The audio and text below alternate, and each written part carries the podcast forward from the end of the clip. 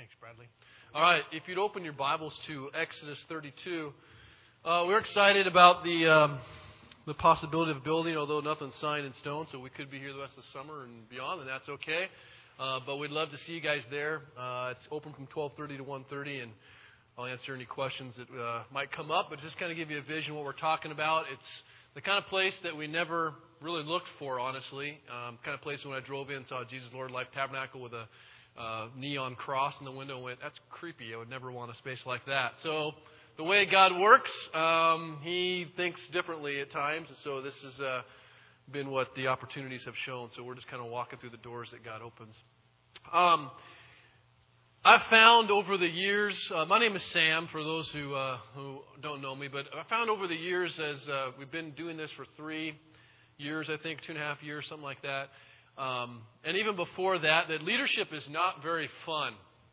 Uh, and what I mean, it's, it's a, a compulsion, if you will, for me personally. I used to take, or I've taken lots of personality tests for various reasons. I'm not just weird and want to know what kind of personality I am, but I took some. Re- personality tests, and they always come up high on the leadership thing, and then you start reading the details of what that looks like, and it's kind of negative sometimes. It's like this kid can often be seen taking over groups at a very young age type of deal. It's like, so I'm a tyrant or a leader? I'm not sure. But I find that leadership is very polarizing in that you're either loved or hated, or both.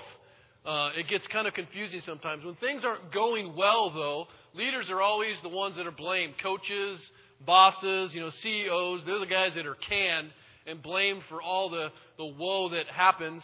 And then the strange part of the irony is that when a real leader, and I would say just a good leader, how we define that, when they actually show up and start making some very tough decisions, start taking some risks, start telling people like, nope, you're out and you're in, and making decisions that mean they won't do one thing as they choose to do the other, saying hard words. It's funny how suddenly people go, I don't know if I really want leadership. And so people like desire good leadership, but then when they get good leadership, they hate it because it means that they often have to change or do things that they don't like. But strangely, everyone's a really good kind of Monday morning quarterback, if you will, who, you know, they're a good leader, or they always like, want to be a leader or think they're a good leader. And I imagine when Aaron, we've been going through Exodus 32, straight through Exodus, and last week we saw how Moses left and Aaron was left in charge, and he basically led them into idolatry and made this golden calf, and it was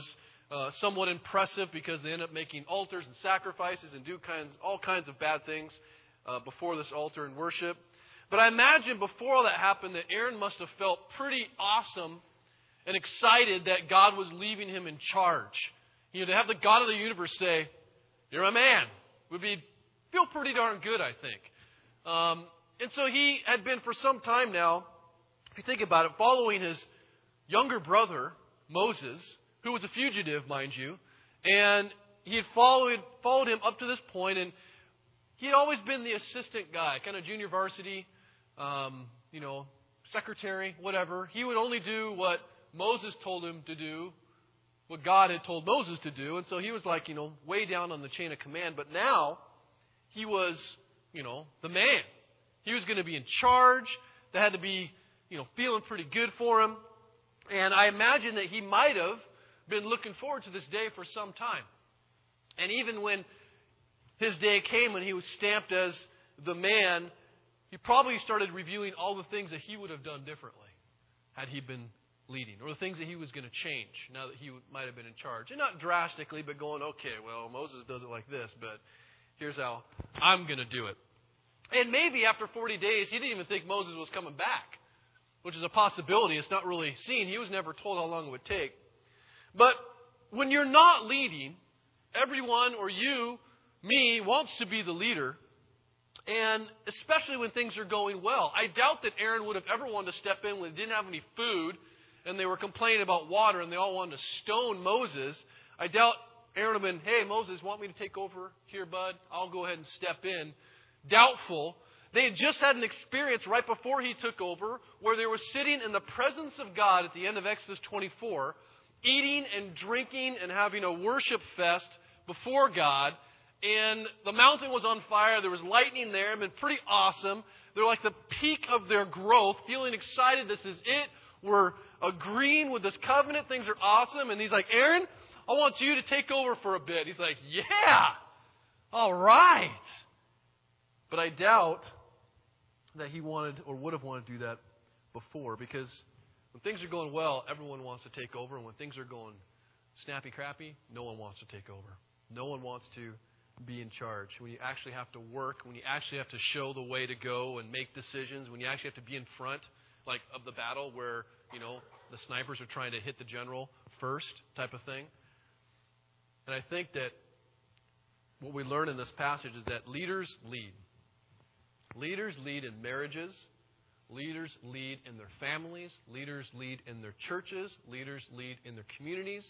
And false leaders are the guys or girls that have the title, but when things get tough, they blame and they excuse their lack of leadership or the reason why they're not taking responsibility.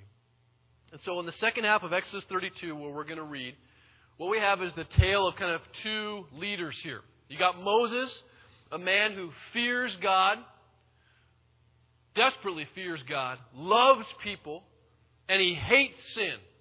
He hates it. And then you have Aaron, his older brother, a man who fears men way more than he does God, a man who wants people to like him, which is understandable, and a man who minimizes sin. Not such a big deal. You got one guy, Moses, who actually leads and is committed to God without excuse and even takes responsibility for stuff that isn't his fault, that he didn't cause. And then you got Aaron, who does the very opposite, blames everyone but himself, and participates in the sin versus stopping it. Now, when God tells Moses, look, there's a problem down there, your people have corrupted him, junior varsity ain't doing very well, go down there, he is, without question, angry. And I imagine short tempered Moses is thinking, it's time for an old fashioned arse whooping when I get down there. Because he doesn't actually say anything to God. He appeals to God. God says, I'm not going to destroy him. And then he just turns and goes. You can imagine, like, I'll be back, you know? And as he walks down the mountain, Joshua is there waiting for him because Joshua was the assistant that came up with him halfway. So the only other guy not participating in the big orgy fest comes down and, you know, Joshua's probably taking notes, whatever secretaries do, right? And he's writing whatever. And he comes down and he doesn't say anything to Joshua. He just kind of keeps walking, it seems. And Joshua's like, okay, we're going back down, I guess. And he's probably thinking, man, someone, he is ticked.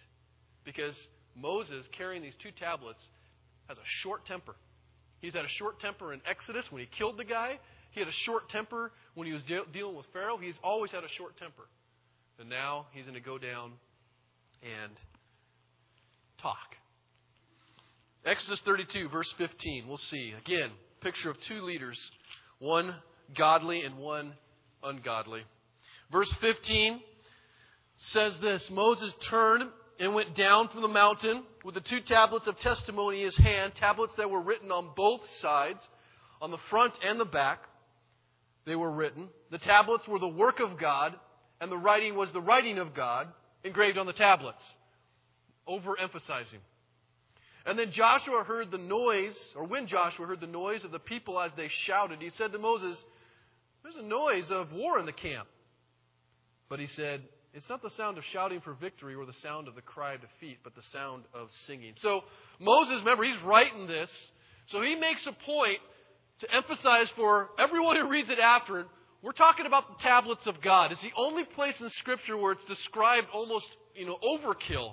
These were the two tablets that God made, that God engraved on both sides, that He wrote with His own hands, because He is going to unleash some serious anger, righteous anger, I believe, on Israel. He wants to make sure that this is not about Moses against Israel. And that's the confusion that sometimes happens when leaders speak up the truth. They think, why do you hate me? Like, this isn't about Moses and Israel. This is about God and Israel. And he's taken the two tablets that was representative or was the covenant that they agreed to to make sure that they know that it is about Israel and God. And a leader, a good leader, a godly leader, always remembers that. always remembers that they are a spokesperson for God. Whenever they correct, whenever they rebuke, whenever they train, whenever they comfort, it's always as a spokesperson for God. It's not supposed to get personal. And that's where it typically gets sinful. Now, it doesn't mean that you can't speak the truth in such a way that you don't you hurt their feelings. I've done that. I've done that. But when you remember that this is a child of God that you are speaking to, you're speaking for God, and the most important thing is the relationship not between you two, but between God and this person. That is what should drive everything that we do as a leader. But it's hard. And Joshua hears the sounds. He's like, man, sounds like something going on because he hasn't been told what's going on. Moses hasn't said, hey, man, they corrupt themselves. They've done this idol thing. Let's go. He's been silent, walking, and Joshua's just following. He's like, hey, Mo, you hear that? I mean, you hear what's going on? It sounds like it might be war. And I'm not sure if Joshua is speaking next or Moses is, but he says, no, no, no, it's not the sound of war or basically evil attacking them because they'd had that experience before with the Amalekites. And it's not the sound of victory where they're attacking evil, it's the sound of singing. And it's a noise. It's not a wonderful sound, it's the sound of people enjoying evil.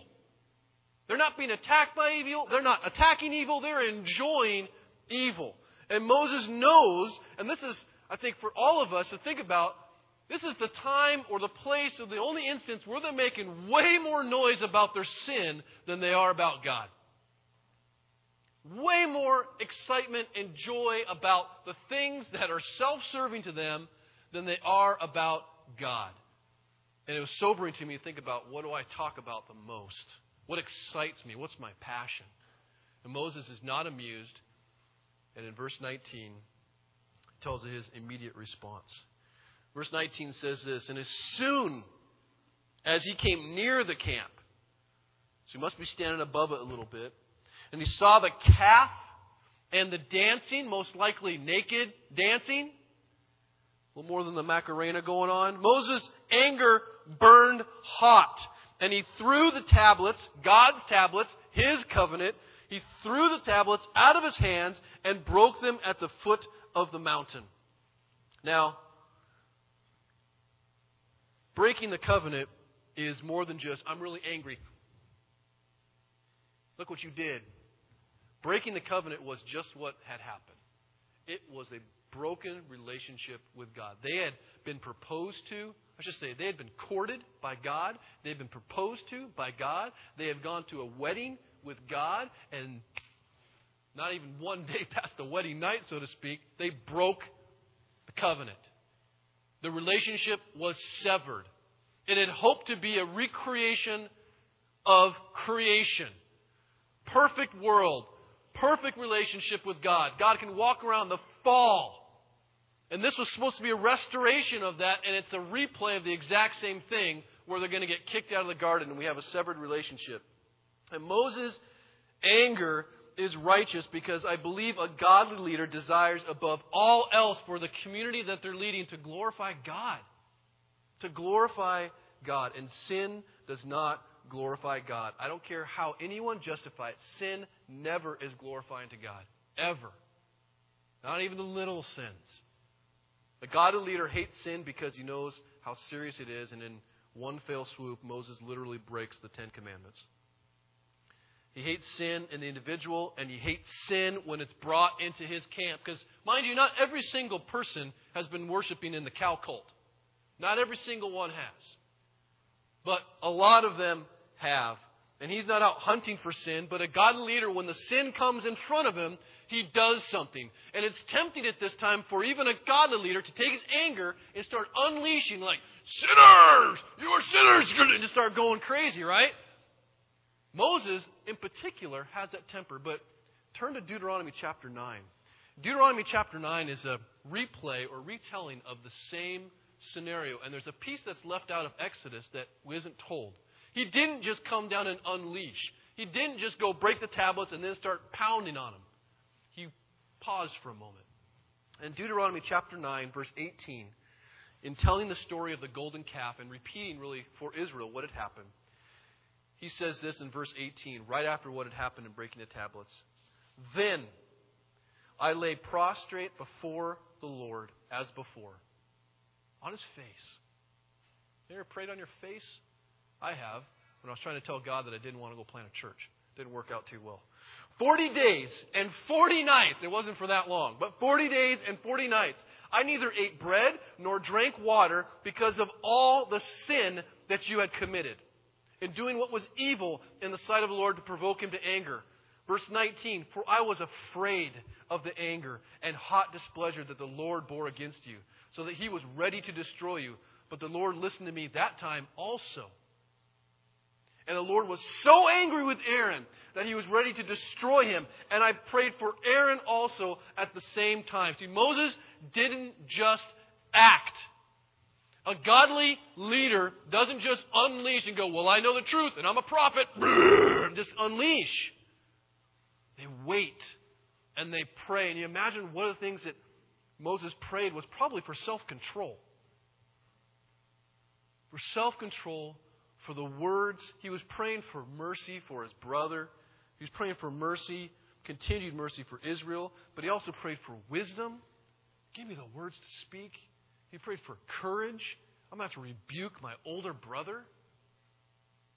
I'm going to have to rebuke the leader in front of all of Israel. I'm to rebuke my friends and my family. I think that, without question, he did not depend on himself to figure out what to say, even though he knew he had to say something. And so he prayed, prayed for a long time. But then he also doesn't wait to do something beyond those 40 days. He prays with sufficient time and then he acts in the name of God. And there's nothing wrong with praying, but I've met so many darn people who tell me that they're still praying about it. Praying about whether they should say something, praying about whether they should serve. Like, dang, man, it's been like 41 days at least. At some point, you got to do something. And We use sometimes prayers like, you know, you ask someone to do something, well, let me pray about it. Well, just say no. I mean, that's pretty much what's going to happen, right? And I do think that people need to pray, but like if you're going to say I'm going to pray about it, really pray about it. Then do something. Then act. Then move. Don't use, well, I'm waiting for the Spirit to speak.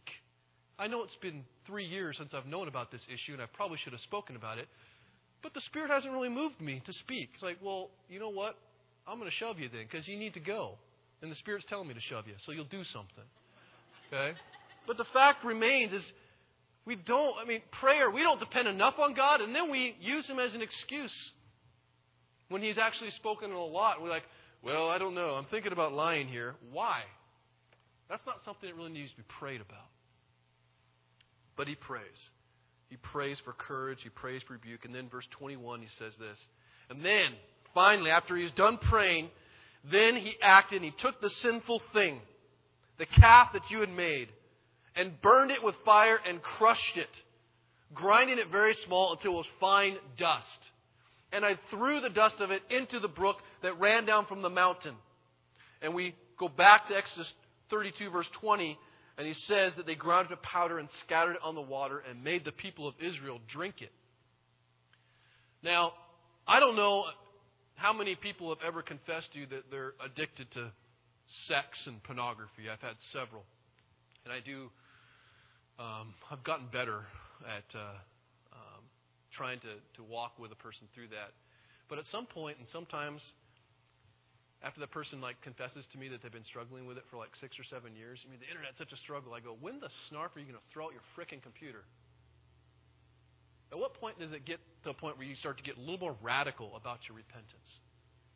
Well, I, I need my email. Not as bad as you need your lust, apparently. And the fact remains is that Moses come down. He doesn't hesitate. He's like, you know, guys, let's talk about this calf for a second. I mean, it's a beautiful calf. You guys did a fantastic job. Aaron, well done. And I understand there's good intentions here. No, he's like, burn it.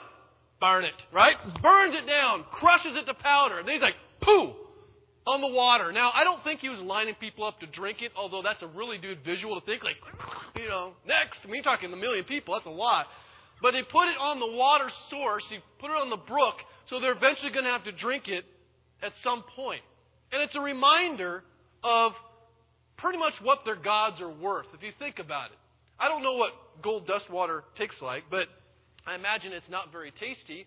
And I don't never had gold in my system, and I don't know what it would actually do to it. But the fact remains that we make a lot of gods out of our stuff, don't we? We all have the stuff, and we, we idolize our stuff, and it's a great stuff. Well, Moses takes the stuff, burns it up, and says, You want your stuff? Eat your stuff. To remind them that whatever stuff you make that's not God, whatever stuff you worship that's not God, is ultimately going to take you, it, your life into the toilet. That's what it's worth. That's where it's going. And you can imagine what they're thinking the first experience they have with the gold dust water. Probably not pleasant. And probably reminded of the worthlessness of what they did, of the shame that's attached with that. And so he acts, he moves, he gets angry at sin, he doesn't like it, but he prays before he unleashes, and he wants to. And then he acts and he does something radical repentance. Then you have Aaron. This is the next action Moses takes, where he's going to give Aaron, who is the ungodly leader in this picture, and you know what? Give you a little hint. We're all like Aaron way more than we are like Moses. But here's what he says in verse 21 of Exodus 32. Moses said to Aaron, it's the first words that he has spoken to him. What did this people do to you that you have brought such a great sin upon them? And Aaron said, Let not the anger of my Lord burn hot. He's talking to Moses. He's like, Don't get ticked, man. Relax. Let me tell you what happened. You know the people, that they're set on evil. For they said to me, Make us gods who will go before us. As for Moses, the man brought us out of the land of Egypt, we don't know what's become of him. So, you know, I, I said to him, well, just, you know, give me your gold. And so they gave it to me, and I just kind of threw in the fire, and this calf came out. Seriously. I mean, imagine Moses just kind of, he's not even, I bet he's not even smirking. He's just like, you've got to be joking me. That's what, that's the story you're going to give me. And he, he, gets in his older brother's face, which has got to be difficult. I don't know if you've ever had to rebuke an older brother, sibling, friend, family member, it is the most uncomfortable thing in the world. You think it would be easy, but it's way easier to rebuke a stranger, right? Family, older brother, guy in charge. And instead of taking responsibility, he comes up with this amazing story, and he begins by playing the blame game. He's like, dude, you know Israel? Man, you, they are so stiff necked. I mean, they are so bent on evil. And in saying that, he does the very thing Adam did. Exactly replay. God shows up. What'd you do, Adam? Well, remember that woman you gave me? You know what she made me do?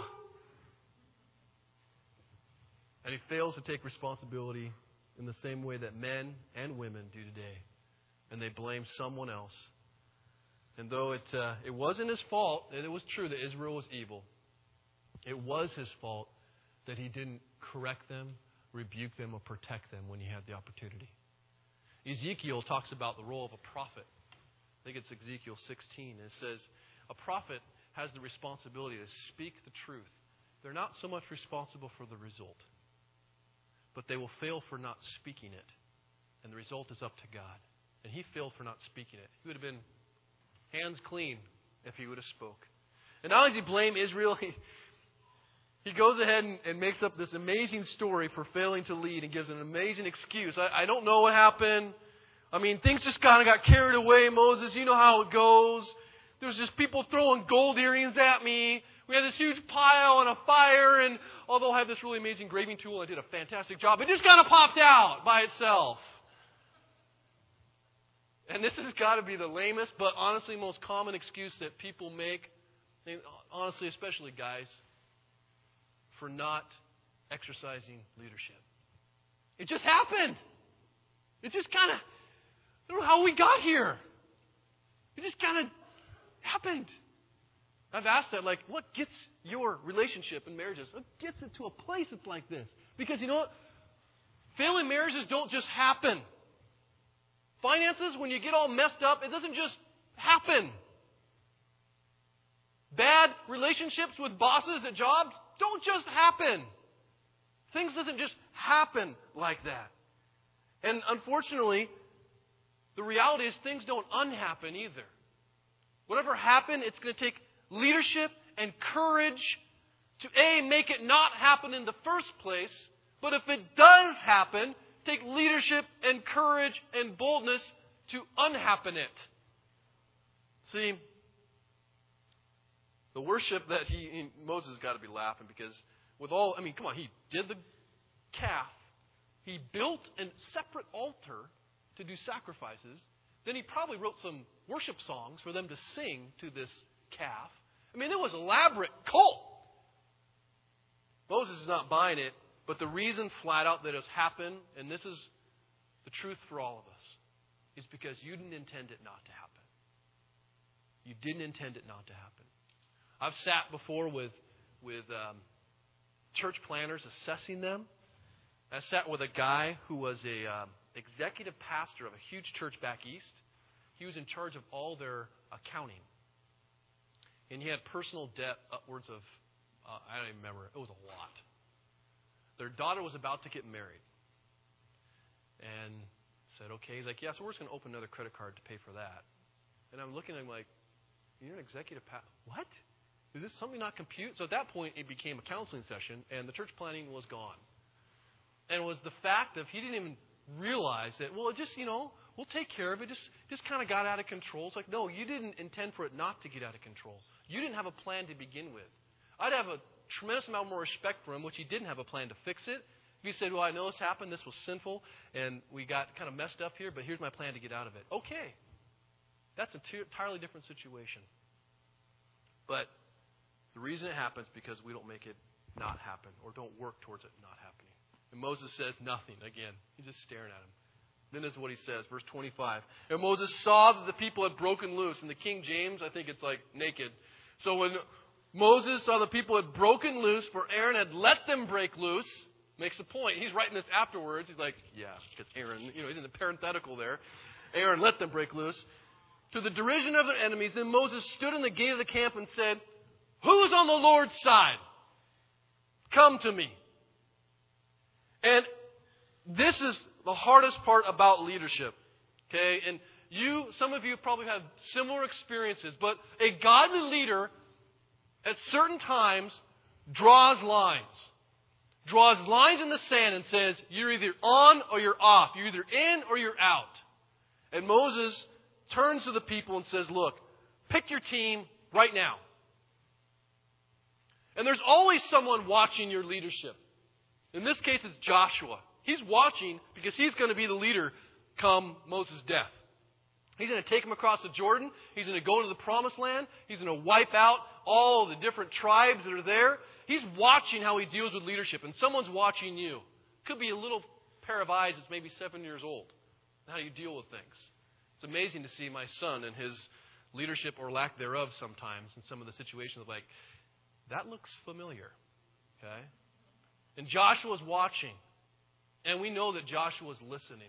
Because at the end of Joshua, when he gets down about Joshua 24, I believe it is, he says almost the exact same thing because they're in the midst of another idolatrous nation that they just defeated. Very tempting to become idolatrous again. And he says in verse 15 of Joshua 24, If it is evil in your eyes to serve the Lord, if it's evil in your eyes to serve the Lord, choose this day whom you will serve, whether the gods of your fathers, gods your fathers served in the region beyond the river, or the gods of the Amorites in whose land you dwell. But as for me and my house, we will serve the Lord. Choose today. Because it's going to have consequences.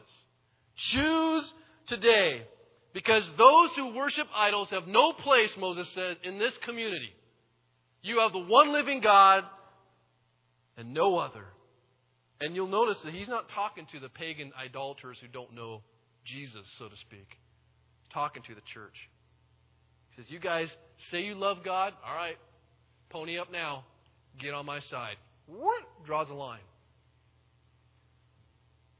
Renounce your past, because don't for a second think that, you know, it's just the people who didn't rebel He's like, here's the offer to everyone. I gave the offer to Aaron. He made excuses. He justified. Here's your chance. Chance to repent. chance to confess, chance to forsake your past and move on into victory. Here's your chance. And I, without question, think all of us need to be sober to the reality that sin, individual sin, and especially sin that comes in a church, can destroy it. And we're about to go on, honestly. Uh, we've taken lots of little steps of faith, and we're going on a new one that's going to be, who knows, a crazy adventure. And the last thing that I desire to have, the last thing that I think God desires us to have, are people who claim the name of Jesus but are unrepentant in their sin coming with us. That's hard. That's hard to speak, but I get so tired of people who say they love Jesus and don't live like it. And they sit in our church, and I see them and interact with them, and I know half the time they're lying to me because I know how they're living, but they play the game very well. And Moses says, Look, choose today. Choose today to experience God's mercy and God's cleansing. Today is the day to confess, not to blame, the day to admit your faults and not excuse them. Today is the day where we go on mission together or we part ways. And I hesitate to say this, but I am flat out saying it. If you're not on mission with us, and if you are a non believer, this does not appeal to you. We're glad you're here. We're glad that you are, you are listening and hearing about Jesus. But let me just tell you what it's like to be a family. If you're not part of the family, but you're pretending to be, there's plenty of churches in this place you can go to that will never bother you about your sin. They won't say a word to you because it's uncomfortable. You'll not have a pastor stand up and go, take your sin and get out. And it's everyone's sinful. Don't get me wrong. But there's a difference between someone who's sinful and repentant and someone who's unrepentantly living in sin and almost flaunting it like the Israelite. There's a huge difference. And last time I said this, a bunch chunk of people didn't come back. But I would rather go into a new adventure with fewer people who understand what confession really is and what repentance really is on a daily basis because I confess and I repent all the time than a bunch of people who play the game and fake the funk and but we've got all the big church and neat building, all the worship stuff, just like Aaron had. That's not what I want. I'd rather have fewer people who love Jesus with all their heart and love each other with all their heart, not out of dutiful religion, but out of genuine relationship with God. So he draws a line. And some people step over in verse 26. He says, All the sons of Levi, which is his own tribe, gathered with him. And he said to them, Thus says the Lord God of Israel Put your sword on your side, each of you, and go to and from the gate to gate throughout the camp. And each of you kill his brother and his companion and his neighbor, which is Hebrew. This talks about fellow Israelite. And the sons of Levi did according to the word of Moses. And that day, about 3,000 3,000 men of the people fell.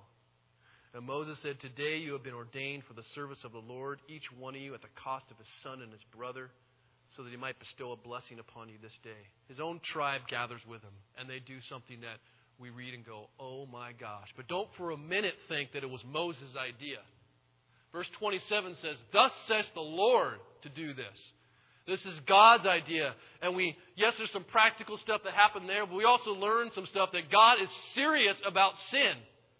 And He's serious about cleansing the camp from sin. Because it brings destruction. And so He instructs them to go through, to kill anyone that really is unrepentant in their idolatry, and to go throughout the camp. And those sorry and I think actively repenting will be spared, but those who are not will cut off from the community. And I'm sure there was more than 3,000 people that participated in the, the cult. But the camp is cleansed. And you see that the role of a priest takes on an entirely different meaning for us. You think of the priest as the confession and the offering of sin, but the priest also has responsibility to cleanse.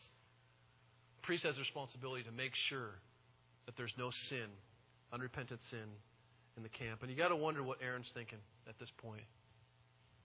I, like I said, it is not easy, fun, enjoyable to be the priest.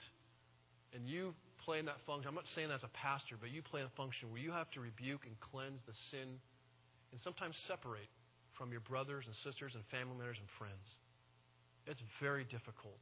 And I've had that experience firsthand where you have to take a stand for truth and you have to actually disfellowship yourself from someone. That is not fun, not enjoyable. I have very close family members who are claim to be it'd be so much easier if they didn't claim to be a Christian. I could almost interact with them differently. But when you claim the name of Jesus and then live in sin, there's certain things that have to happen.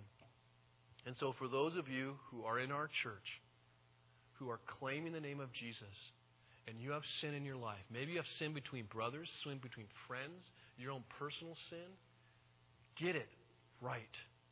Get right with God. Confess today before you go another step with us, because you will infect us too. Your idolatry will come in, and someone else, and someone else. And I say that not as a pastor who's trying to be mean. All the newcomers right now are going, oh my gosh, what is your problem? But I say it flat out as a brother who loves you and who is serious about sin. And if you don't repent, flat out, Jesus tells us if you say you're brother, to kick you out. Not my idea, it's what God says.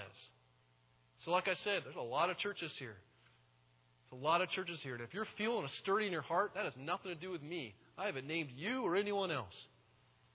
That's the Holy Spirit stirring your heart, telling you to get right with God. Not get perfect with God, get right with God. Admit. Don't be Aaron making excuses. Admit. Confess and repent. So the next day, after all of that, the last few verses here in verse 30, Moses says to the people, Verse 30 You have sinned a great sin, and now I will go up to the Lord. Perhaps I can make atonement for his sin. So you think that he's like, Look, you guys did something mega here. Huge. It's a great sin. And they're probably looking around going, Hey, Bobby, Tina, oh, hey, man, I made it too. All right, we're good. I didn't get killed. My confession was accepted. But Moses knows that although God has showed mercy right here, there hasn't been forgiveness in the sense of restoration of relationship. For all the people that are still alive, no blood has been shed for their sins. So he says, I'm going to go up, and though you are, you've had a good cleansing, a good cleansing is not enough. When someone is discovered in sin and, and you confess and repent, just because you cleaned everything doesn't mean your heart is actually clean. That's a spiritual thing that takes place by the power of Jesus alone. So he goes up and says, I'm going to make atonement for your sins if I can. In verse 31, it says, Moses returned to the Lord and said, Alas, this people have sinned a great sin. They have made for themselves gods of gold, but now, if you'll forgive their sin. I mean, just the. He's already interceded once, and now he's interceding again. If you'll forgive their sin, God, but if not, please blot me out of your book that you've written. And earlier Moses had pleaded for mercy and God gave it. And now he asks for God to forgive and to restore relationship. And unlike Aaron, he doesn't excuse or make up really clever stories about why they might have done that. He admits it didn't just happen, it was flat out rebellion. And so he says, Please forgive them because he recognizes that genuine forgiveness, he knows that it can't happen without the shedding of blood. The Bible says there is no forgiveness of sin without the shedding of blood. And so before God can even answer when he says, Please forgive me, he goes, But if you won't forgive him, I'll die. I'll die. I mean, he loves God and he loves Israel so much. He proposes what I think is the heart of Christ to suffer and to die that others might experience the glory of God in relationship. Now, Aaron, he desired to be a good leader, which for him meant uh, having people like him and be in relationship with him. And Moses, though, he wants more than anything to lead people into a relationship with God, whether they like him or not. And Aaron, he was not willing to personally sacrifice anything, but he willingly sacrificed God to get what he wanted. But Moses, and that guy, he was willing to personally sacrifice everything, even his very life, so that others could get what they needed, and namely, it's a relationship with God. And ultimately, that's the heart I wish for anyone who goes to Damascus Road. That you choose to suffer that others might experience relationship with God. That's the only reason we're here. Not that, honestly, all of it's suffering. There's a lot of joy.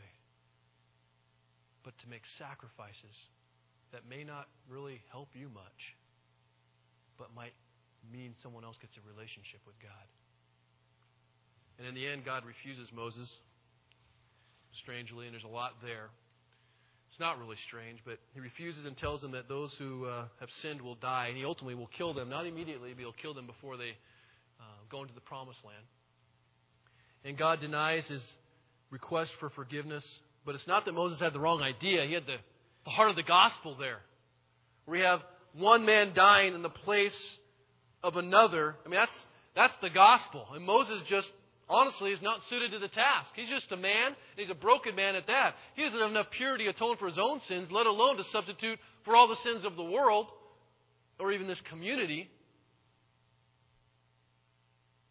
Atonement's going to be made, and it's going to be made on the cross when God Himself comes down and says, I'll make forgiveness possible because you guys can't. I will forgive you by coming and sacrificing myself and shedding my blood, my perfect sinless blood for you. And like Moses, a leader, honestly, is willing to give everything. And I'll tell you, I love this church. This church that began as Church of the Mind. I love this church. I love the people in this church. I love to be here and gather with you. I love to gather with you whenever we're at. I love to be on mission and be about something bigger than myself. And I try my darndest to teach you the best I can what God says. And I, too, get angry at the sin that I experience and interact with with some of you. And I, without question, pray for you. Pray for you by name. And I ask for wisdom all the time on how to lead, as do the other pastors. And I have rebuked some of you personally in your face and told you the truth of God, and you have not liked me because of it. And I have comforted some of you the best I can, even though you've experienced some things that I've never experienced. And I'm trying to put my arm around you and say, I'll walk with you, but we're walking through this together. And quite honestly, I would sacrifice a heck of a lot, almost anything. And for some of you, not all of you, but for some of you, some of you I would die for if I knew it meant your relationship would be with Jesus and that I would see you in heaven. I would without question. And I believe as we go on this new adventure, as much as I want you with us and as much as I want to be, quote, successful by preaching the gospel further to more people, which I think we'll, we're able to do, I will have failed you like Aaron if I tell you it's okay to say that you have Jesus that you love Jesus and that you live like you love yourself. And I will have failed you like Aaron if allow you to say that you accept you accept Jesus' sacrifice, but you're unwilling to sacrifice anything for yourself or for anyone else. And I would fail like Aaron if I allowed you to say that you worship Jesus, but you make more noise about everything else you're devoted to other than Him. And so I'm not here as pastor above here. I'm here as a fellow priest and a fellow prophet and a fellow king with you or anyone that names the name of Jesus. And my prayer is that today, as you take communion, you take it in a new way because we can get stuck in the routine of church, very similar to how Aaron and the Israelites, to the point where we start sinning because we're just doing religious practice without really thought behind it. And my prayer is today that you let the Holy Spirit search your heart. You say, God, show me where I'm broken. Show me where I'm harboring sin. Show me where I'm letting bitterness stir because I have not forgiven XYZ or that person. And come up and for the maybe the first time or the first time in a long time, take that bread and that cup and dip it in there let the blood of Jesus cleanse you and start fresh. 1 John 1 9 says, If we confess our sins, he is faithful and just to forgive us our sins and cleanse us from all unrighteousness. This is your opportunity. Don't friggin' be Aaron who makes excuses and makes creative stories of why you haven't done it and why you haven't served and why you haven't sacrificed and why you don't love. No one's buying it. Confess your sins. He is faithful to forgive. Repent and go with us on an amazing mission to the glory of God. Let's pray. Father God, I pray that you will break our hearts today. That, Father, you will search all of us and reveal to us the sin that we have not confessed to you, God. I pray today for a, a new level of confession in all of our hearts. I pray for the power to repent and to turn from our sin, Father. I pray that you will help us by the power of your Spirit to not make excuses for why we don't sacrifice for you, for why we don't love you and we love all other things. I pray for forgiveness for not leading, Father, in my marriage, in my family, in my church, in my community, where you have called me to lead. Help us, Father, by the power of Jesus, to put on Jesus, that He might empower us, that we might live free from guilt, might be free from your wrath, Lord, responding in love and working good works because of all that you have sacrificed for us. In the blood of Jesus alone do we come before you. In the blood of Jesus alone do we even think about getting a building that we might proclaim to more and more people forgiveness on the cross. Amen.